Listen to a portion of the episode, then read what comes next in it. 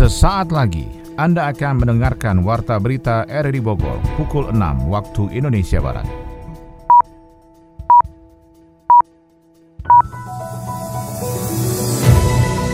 Selamat pagi, kami kembali hadir untuk Anda dalam Warta Berita edisi hari ini Jumat 3 September 2021.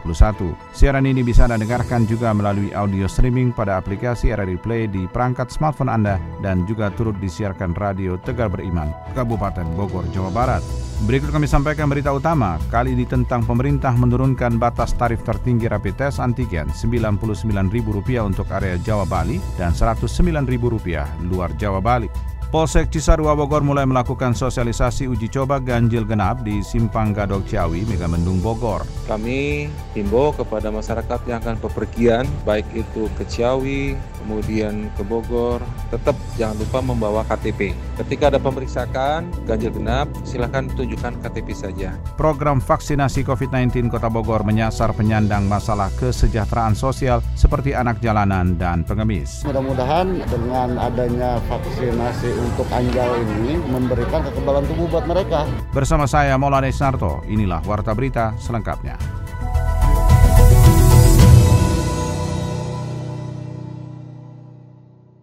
Mengawali Warta Berita edisi pagi ini, kita akan ikuti keterangan pers juru bicara pemerintah untuk penanganan COVID-19, Profesor Wiku Adisasmito, mengenai kemampuan vaksin yang digunakan di Indonesia terhadap varian COVID-19.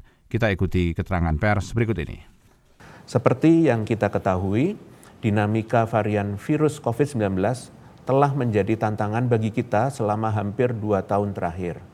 WHO sendiri telah membagi hasil mutasi COVID-19 menjadi 2, yaitu varian of concern atau VOC, atau varian yang menjadi perhatian, dan varian of interest atau varian yang diamati. Sejauh ini kita perlu lebih waspada terhadap varian VOC, karena telah terbukti menunjukkan perubahan karakteristik yang tergolong lebih menular atau infeksius daripada varian virus COVID-19 original atau aslinya yang pertama ditemukan di Wuhan, Cina tahun 2019 lalu. Sampai pada hari ini telah ditemukan sebanyak 3 dari 4 jenis VOC yang di Indonesia berdasarkan hasil 2.321 sequence yaitu alfa, beta, dan delta. Vaksin yang dikembangkan saat ini pada umumnya menggunakan virus original, sehingga munculnya varian baru berpotensi untuk menurunkan angka efikasi yang telah dikeluarkan. Meski menurun, masyarakat tidak perlu khawatir akan kemampuan vaksin khususnya terhadap kelima jenis vaksin yang telah digunakan di Indonesia. WHO telah menegaskan bahwa standar vaksin dengan kemampuan membentuk kekebalan yang baik ialah yang memiliki nilai efikasi atau efektivitas di atas 50%. Sikap yang tepat dengan adanya penurunan angka efektivitas vaksin setelah adanya varian ini ialah tidak berpuas diri terhadap angka capaian vaksinasi. Bahkan baiknya melebihi 70% dari populasi agar menjamin kekebalan komunitas secara sempurna terbentuk. Selain itu, beberapa faktor dapat mempengaruhi keberhasilan strategi vaksinasi. Kekebalan yang ditimbulkan oleh vaksin dapat terbentuk secara optimal apabila dosis yang diberikan sudah lengkap. Hal ini disebabkan karena setelah dosis pertama, kekebalan yang ditimbulkan akan turun dan perlu untuk dilakukan booster atau dosis kedua, agar kekebalan dapat terbentuk dengan optimal dan bertahan dalam waktu yang lebih panjang. Vaksin yang telah disuntikkan masih tetap memberikan kemampuan pembentukan kekebalan yang tergolong baik atau mampu baik berdasarkan hasil uji lab, laboratorium, maupun pengujian di populasi terhadap varian baru secara global khususnya VOC. Walaupun dari ilustrasi kita dapat melihat terdapat keragaman kemampuan vaksin baik yang sudah teruji di populasi dengan angka efektivitas lebih dari 50%, menghasilkan antibodi yang mampu mengikat virus berdasarkan berbagai metode penelitian di laboratorium maupun menunggu hasil studi, kita tidak bisa berpatokan dengan hasil ini. Seiring dengan pertambahan data, maka bukan tidak mungkin nantinya kita akan mampu meneliti kemampuan setiap jenis vaksin terhadap semua varian yang ada, termasuk varian of interest. data telah jelas menunjukkan tidak ada vaksin yang dapat menghasilkan kekebalan sempurna terhadap COVID-19. Oleh karena itu, kita tidak bisa mengandalkan vaksin sebagai solusi tunggal di tengah dinamika COVID-19.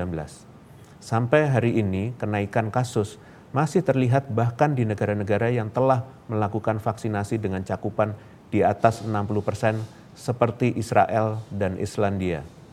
Maka dari itu, hal utama yang harus kita sadari adalah meskipun vaksin dapat meredam dampak akibat kenaikan kasus, upaya penanganan pandemi dengan vaksinasi harus dibarengi dengan proteksi yang paling ideal, yaitu menjalankan disiplin protokol kesehatan secara sempurna. Telah divaksinasi dosis penuh dan menjalani upaya 3T secara antisipatif. Pemerintah menurunkan batas tarif tertinggi rapid test antigen. Tarif tertinggi untuk tes antigen ditetapkan Rp99.000 untuk Jawa Bali dan Rp109.000 untuk luar Jawa Bali.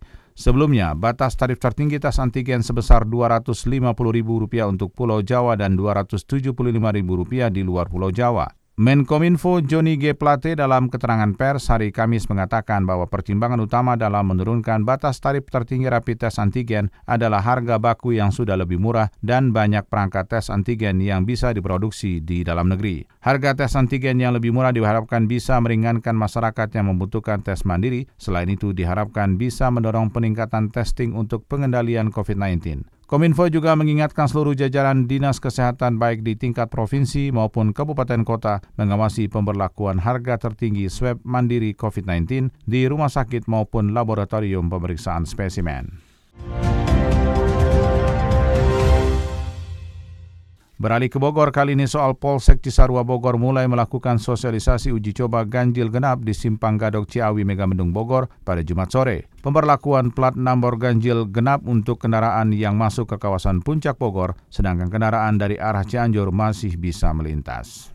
Laporannya akan disampaikan Yofri Hariadi. Polsek Cisarua Bogor mulai melakukan sosialisasi rencana uji coba ganjil genap pada Jumat sore di Simpang Gadok Ciawi Megamendung Bogor. Kapolsek Cisarua Kompol Suprianto mengingatkan dalam forum pertemuan warga dari seluruh desa sekecamatan Cisarua Bogor apabila penerapan uji coba juga memperhatikan aspek lokal warganya. Salah satu yang menjadi atensi adalah KTP warga Puncak meliputi Ciawi, Megamendung dan Kecamatan Cisarua. Kendaraan yang sudah berada di kawasan jalur utama Puncak masih dapat beraktivitas, namun dibatasi hanya sepanjang ruas 15 km dari Riung Gunung ke Gadok Ciawi, termasuk jalan lingkungan yang menjadi penghubung antar kecamatan. Khususnya untuk warga dan masyarakat Puncak sendiri, itu tidak ada hubungannya atau mungkin tidak ada hambatan ketika melaksanakan aktivitas. Kami himbau kepada masyarakat yang akan bepergian, baik itu ke Ciawi, kemudian ke Bogor, tetap jangan lupa membawa KTP.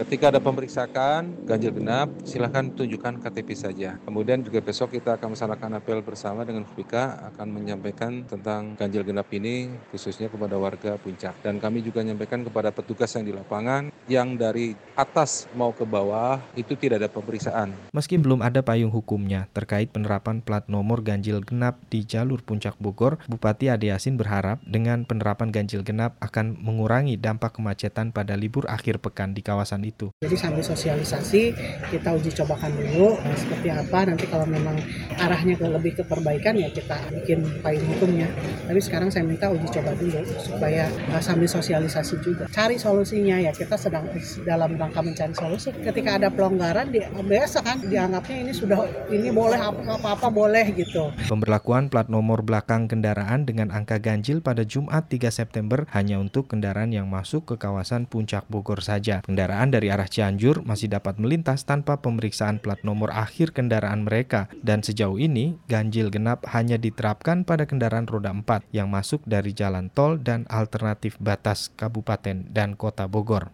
Program vaksinasi COVID-19 di kota Bogor menyasar penyandang masalah kesejahteraan sosial seperti anak jalanan, gelandangan, dan pengemis. Laporan disampaikan Sony Agung Saputra. Program vaksinasi COVID-19 di Kota Bogor menyentuh penyandang masalah kesejahteraan sosial PMKS seperti anak jalanan, gelandangan, dan pengemis. Hal itu terlihat saat adanya vaksin COVID-19 di Kelurahan Ciwaringin dan Sempur, Kecamatan Bogor Tengah, Kota Bogor. Pantauan RRI, tim vaksinasi yang dipimpin langsung Camat Bogor Tengah Abdul Wahid melakukan razia, anjal, dan gepeng tersebut di sejumlah titik mangkal mereka seperti Sawojajar, Jalan Pajajaran, dan Simpang Tugu Kujang. Camat Bogor Tengah Abdul Wahid menjelaskan, dari razia itu pihaknya mendapatkan sedikitnya 42 anak jalanan, gelandangan, dan pengemis yang berkeliaran di jalan. Mereka langsung menjalani program vaksinasi dengan terlebih dahulu mendapatkan pengecekan kesehatan. PMKS itu mempunyai masalah administrasi sehingga pihaknya melakukan pendataan data penduduk berdasar domisili tempat mereka mangkal untuk mendapatkan vaksin. Mereka sebagian sudah tervaksin ini,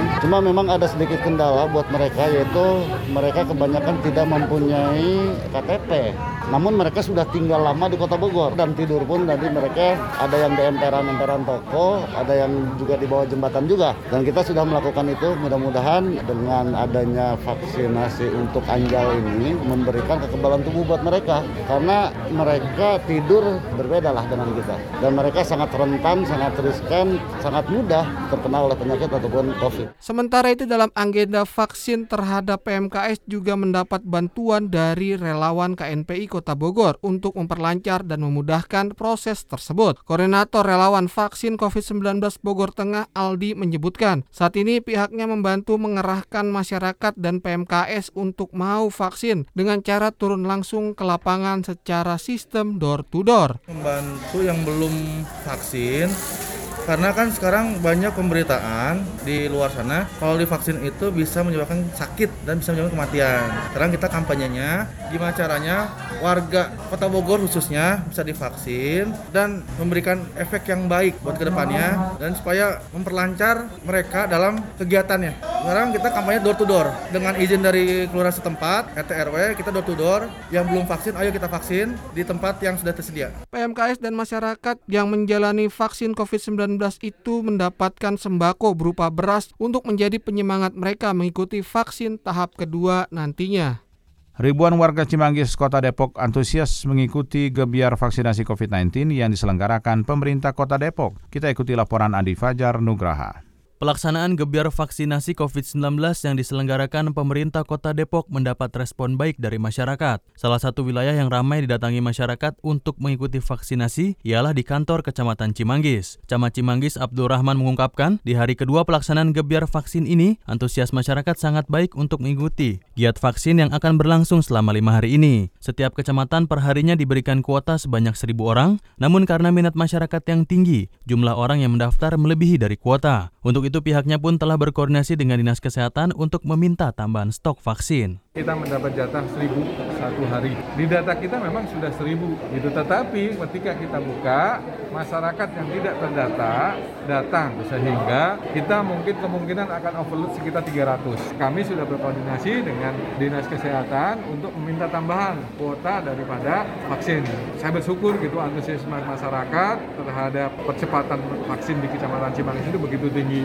Pelaksanaan gebiar vaksinasi di kantor Kecamatan Cimanggis tetap mengedepankan protokol kesehatan ketat. Untuk menghindari kerumunan, Camat Abdurrahman telah membuat jadwal kedatangan warga sesuai dengan domisili kelurahan. Secara teknis kita sudah membagi per jadwal. Yang pertama dari jam 8 kita buka sampai jam 10 itu khusus untuk Kelurahan Tugu dan Pasir Gunung Selatan. Jam 10 sampai jam 12 itu Kelurahan Mekarsari dan Kelurahan Cisalak Pasar. Jam 12 sampai jam 2 itu Kelurahan Curug dan Kelurahan Harjamukti. Data yang kita siapkan untuk pengerahan massa itu berasal dari lurah. Untuk mendukung berjalannya vaksinasi, Kecamatan Cimanggis telah bekerja sama dengan tenaga kesehatan pada Puskesmas sekecamatan Cimanggis, Ikatan Bidan Indonesia Ranting Cimanggis, dan 7 nakes dari Rumah Sakit Wisma Atlet. Pemkot Depok berharap momen gebiar vaksinasi COVID-19 ini dapat dimanfaatkan dengan baik bagi masyarakat untuk mempercepat terciptanya kekebalan komunal dalam menghadapi pandemi ini.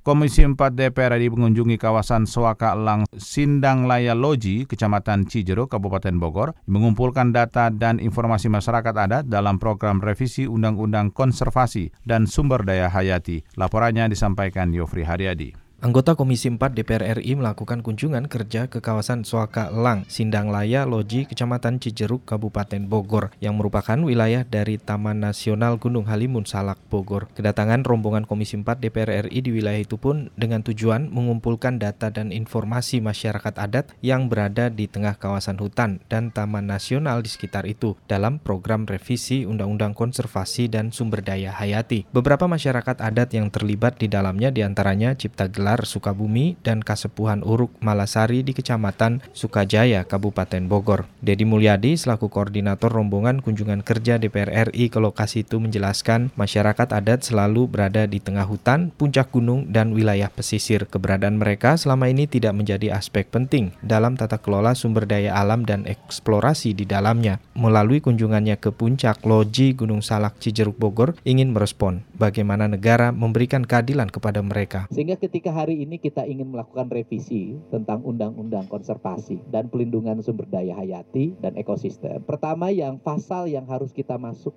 adalah seluruh pendapatan yang bersumber dari areal-areal yang konservasi harus kita bikin 80% kembali ke sana. Karena apa? Karena pendapatan dari gunung, pendapatan dari laut misalnya, kemudian menjadi pendapatan negara yang besar, ditarik ke Jakarta. Di Jakarta distribusinya menjadi tidak lagi ke daerah asal. Gunung itu pasti nanti dihajar terus oleh penduduk lokal. Kenapa? Karena mereka tidak mendapat manfaat dari keberadaan gunung. Laut juga pasti dihajar terus. Kenapa? Tidak mendapat manfaat. Politisi Golkar itu pun menilai selama ini hasil kekayaan alam yang dikeruk dari hutan, gunung, dan laut dibawa ke Jakarta. Namun hasilnya tidak dikembalikan ke daerah asalnya. Tak heran masyarakat adat tidak merasakan manfaatnya dan cenderung mengeksploitasinya lebih parah lagi. Duit yang masuk itu harus terdistribusi dalam perencanaan lingkungan yang memadai. Bagaimana pendidikan anak-anak di sekitar kaki gunung itu dibiayai oleh negara. Bagaimana rumah-rumahnya ditata oleh negara. Bagaimana infrastrukturnya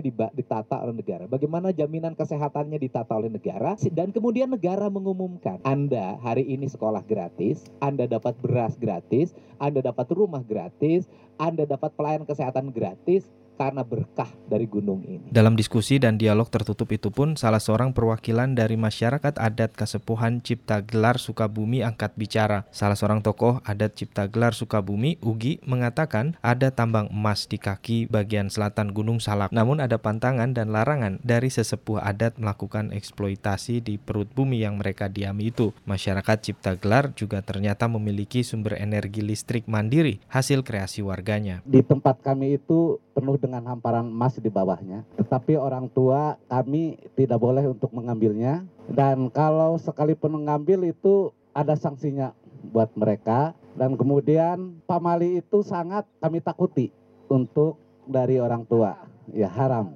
Yang sekarang ini kami hidup di lingkungan Taman Nasional, alhamdulillah kesuburan dan kemamuran dapat kami rasakan. Dikarenakan amanat dari leluhur kami untuk menjaga alam, menjaga lingkungan. Kami swasembada pangan udah alhamdulillah, meskipun 4-5 tahun tidak taman padi kami masih bisa makan. 5 tahun ke depan udah siap untuk makan. Dalam Undang-Undang Nomor 5 Tahun 1990 tentang konservasi dan sumber daya alam dan ekosistemnya harus direvisi, yakni adanya keterlibatan masyarakat adat selaku benteng kelestarian alam dan mendapat kompensasi sebagai berkah dari alam yang mereka lestarikan. Termasuk di dalamnya juga adalah jaminan kesejahteraan bagi masyarakat adat di pelosok menjangkau fasilitas kesehatan, pendidikan, dan ekonomi.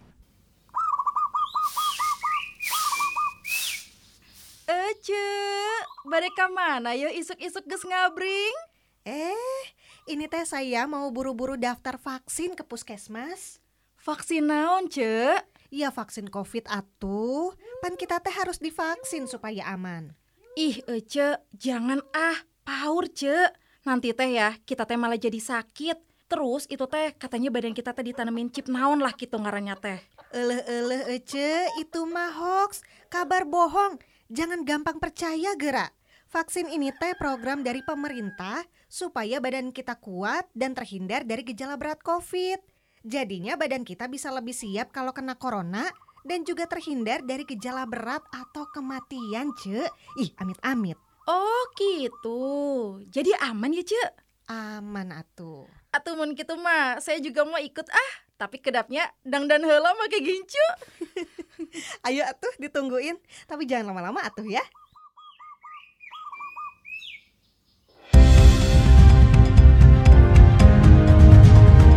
Anda masih mendengarkan Warta Berita RRI Bogor. Tim penelusuran gorong-gorong di kawasan Stasiun Bogor menemukan dugaan ruangan lain dalam bunker. Sony Agung Saputra melaporkan. Tim Pengairan Dinas Pekerjaan Umum dan Penataan Ruang PUPR Kota Bogor terus melakukan penelusuran gorong-gorong di kawasan Stasiun Bogor. Gorong-gorong tersebut menjadi salah satu aliran pengairan untuk air hujan yang tersambung dengan kali di kawasan Stasiun Bogor. Kepala Seksi Pemeliharaan Rutin Jalan Dinas PUPR Kota Bogor, Dian Setiawan menjelaskan saat melakukan inspeksi pihaknya mendapatkan bangunan seperti bunker yang berada di bawah gorong-gorong. Dalam bangunan itu mempunyai ketinggian mencapai 1,5 meter, panjang 8,5 meter, dan lebar 2 meter. Tim juga menemukan dugaan ruangan lain dalam bunker tersebut yang menurun ke bawah. Namun untuk menuju ke tempat itu mereka kesulitan oksigen dan adanya tumpukan sedimentasi tanah yang sudah mengubur ruangan itu. Kita nemuin bunker itu hari Sabtu pagi, jadi terowongan yang kita identifikasikan hanya terowongannya saja. Di dalam terowongan itu tersumbat sampah penuh full gitu. Setelah kita bongkar sampah, kita buang, kita tarik, ternyata di dalamnya itu ada semacam ruangan bawah tanah ya. Di bawah tanah, posisinya dia di bawah tanah, ukurannya 8,5 meter dikali 2 dengan tinggi 1,7.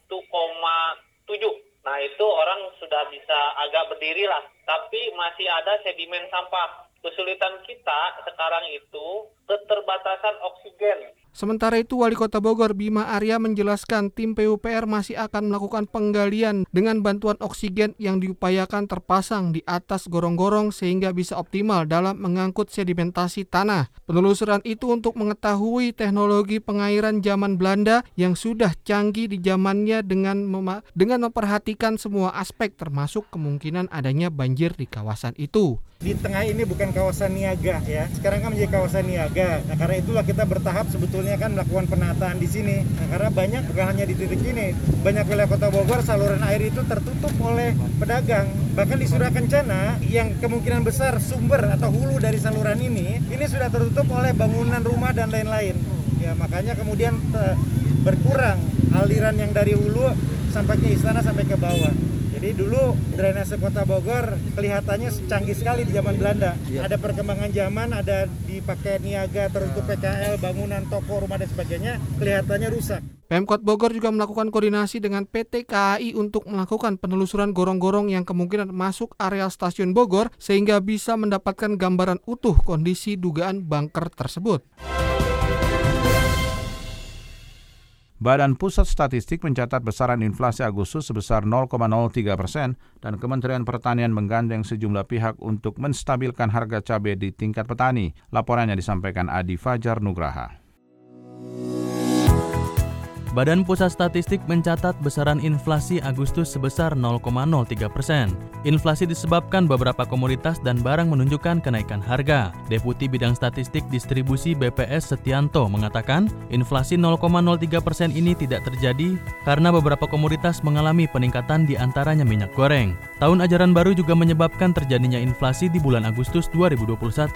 Setianto mengatakan, dilihat dari tingkat inflasi di Agustus ini, terlihat masih sangat terkendali sebesar 0,03% secara bulan ke bulan. Kemudian jika dibandingkan dengan inflasi di tahun sebelumnya mencapai 1,59%. Ini meningkat sedikit dibandingkan Juli lalu sebesar 1,52%.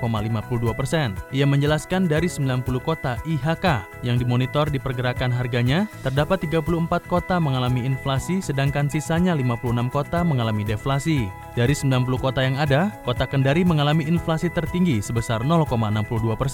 Tingginya inflasi di Kendari antara lain terkait ikan-ikanan, ikan layang, ikan kembung, ikan selar, maupun ikan teri.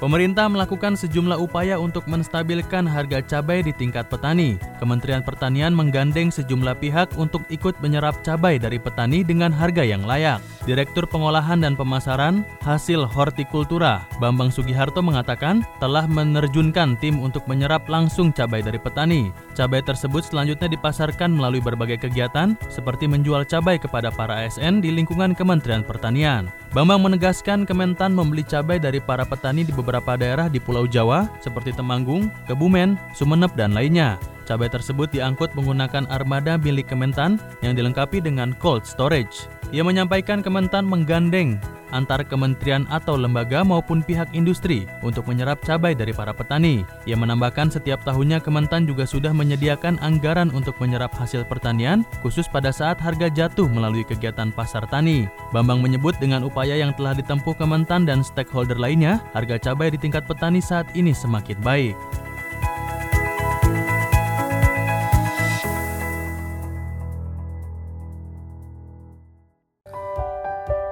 Saya Pendeta Darwin Darmawan, anggota FKUB Kota Bogor. Mari bersama RRI Radio Tanggap Bencana COVID-19 kita bersama-sama memutus penularan virus corona dengan diam di rumah, menjaga kesehatan, dan tetap optimis.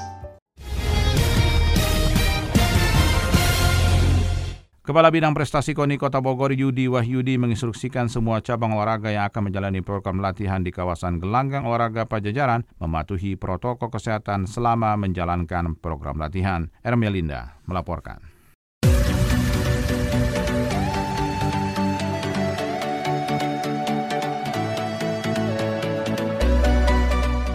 Kepala Bidang Prestasi Komite Olahraga Nasional Indonesia KONI Kota Bogor Yudi Wahyudi menginstruksikan kepada semua cabang olahraga yang akan menjalani program latihan di kawasan gelanggang olahraga atau Gor Pajajaran tetap mematuhi protokol kesehatan selama menjalankan program latihan. Penerapan prokes di Center Olahraga tersebut sangat penting dalam mengantisipasi hal-hal yang tidak diinginkan terjadi kepada para atlet maupun pelatih.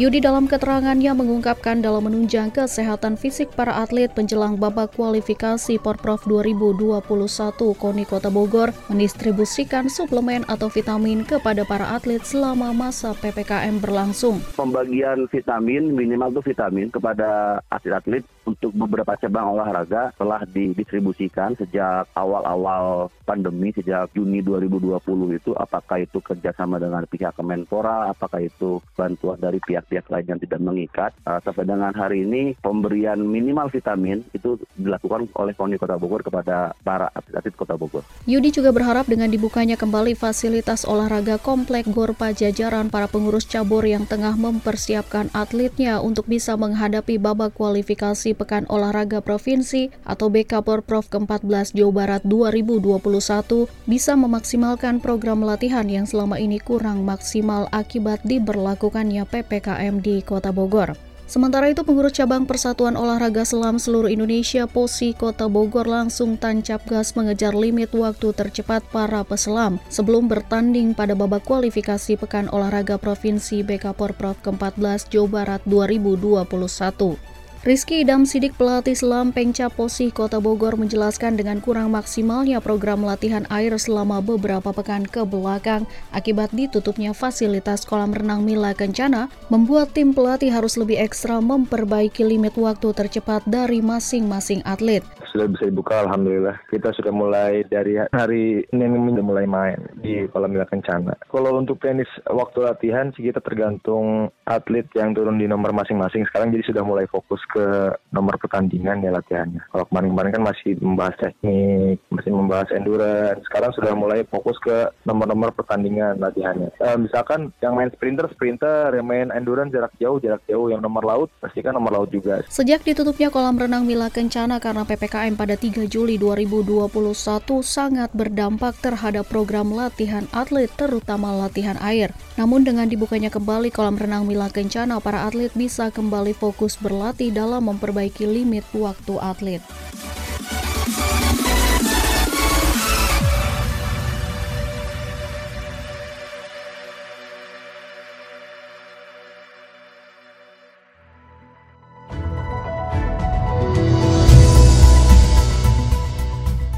Demikian rangkaian informasi yang kami hadirkan dalam Warta Berita di edisi hari ini. Sebelum berpisah kami sampaikan berita utama. Pemerintah menurunkan batas tarif tertinggi rapid test antigen Rp99.000 untuk area Jawa Bali dan Rp109.000 luar Jawa Bali. Polsek Cisarua Bogor mulai melakukan sosialisasi uji coba ganjil genap di Simpang Gadok Ciawi, Megamendung Bogor. Program vaksinasi COVID-19 Kota Bogor menyasar penyandang masalah kesejahteraan sosial seperti anak jalanan dan pengemis. Dan akhirnya mewakili kerabat kerja bertugas, saya Mola Nasrato mengucapkan terima kasih atas perhatian Anda.